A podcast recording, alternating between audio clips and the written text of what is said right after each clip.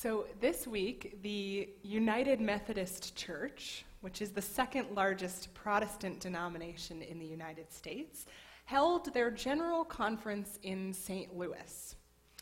I follow such things because I am a nerd about religion, and because this conference was no dry gathering of theological postulating. No, the Methodists were embroiled in a debate about reforming a piece of their book of discipline. At this conference, the delegates, nearly a thousand of them, would vote the traditional plan or the one church plan. Would they maintain the church's doctrine against same sex marriage and same sex clergy? Or would they allow individual churches to decide for themselves? The stage had been set for weeks, months, years before. Time for impassioned pleas and scriptural interpretations, courageous clergy living their truth publicly, points and counterpoints, and now all that was left was to gather. We learn a little something ourselves about gathering from this week's Torah portion, aptly titled Vayakel, from the root to gather. In modern Hebrew, it becomes kahal, an audience, or kehillah, a community. And the truth is, we often praise the coming together of human beings in a group as this deep form of connection. But we congregate for all sorts of reasons. Imagine seeing a big cluster of people in a parking lot. Are they there because they just successfully pulled off a surprise birthday party for their best friend? Or are they there because someone just passed out behind their shopping cart? You don't know just by seeing them. Massive rallies of people can inspire us. The March on Washington, a unity service after tragedy. Or they can evoke fear the military parades of an authoritarian regime. Villagers with torches and pitchforks come to get the beast. A group of human beings coming together has no inherent moral valence. It's how we behave in that coming together that determines our goodness or lack thereof.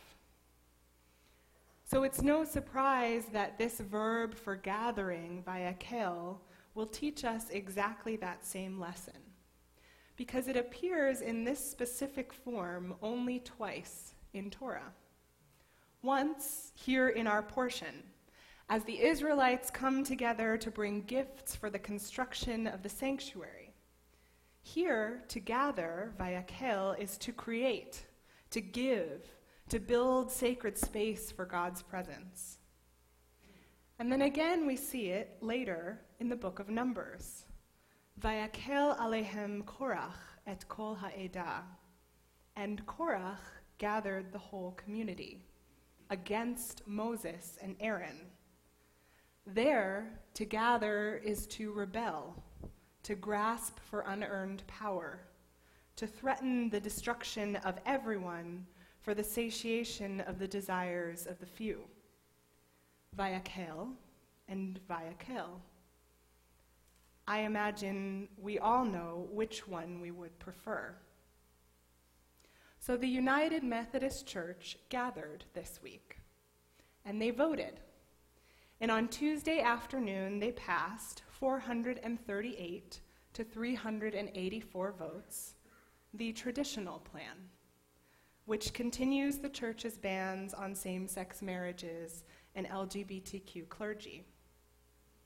Vayakel.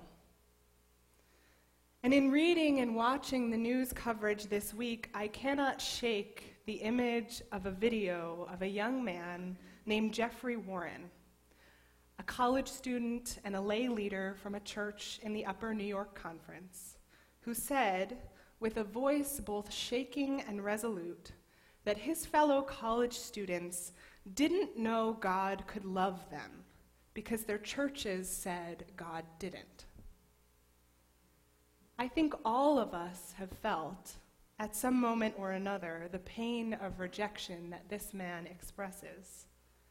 When our coworkers push aside our ideas in meeting after meeting, when our family members or friends seem to ignore our humanity and our needs, when we are only reminded of our differences and deficiencies rather than the ways we reflect the divine image we in the Reformed Jewish community may have a different doctrinal stance than the Methodist Church on this particular issue, but none of us is immune to the question this week's Torah portion poses What kind of communities do we seek to create? How will we use Vayakel? Do we come together to build a sanctuary or to tear open the earth beneath our feet? The community of this moment in Exodus is one of radical inclusion, we learn. Every person, every single member of the society comes to Moses with a gift for the sanctuary. If they have gold or bronze, their gift is received. If they have acacia wood, their gift is received. If all they have is blue or purple or crimson thread, their gift is received even the ones schlepping around the desert with dolphin skins. Somehow necessary for the tabernacle, but who knows where they got them, those gifts are received. From the most precious materials to the ones you would never expect you'd need, the Israelite community must build God's dwelling by accepting and receiving every single person's gifts.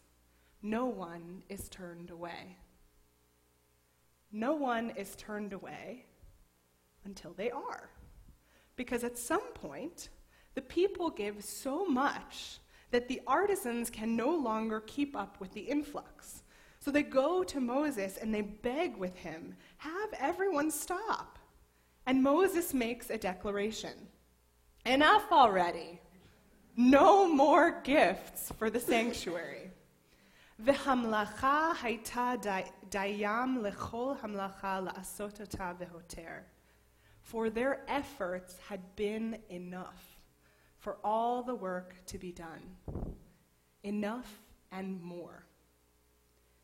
This is what institutions of faith, what all institutions should seek to create a way of being, of gathering, which is so ready to receive every person, regardless of their sexual orientation or gender identity, their race or ethnicity, their physical or mental ability, so much that we cannot even keep up with the overflow.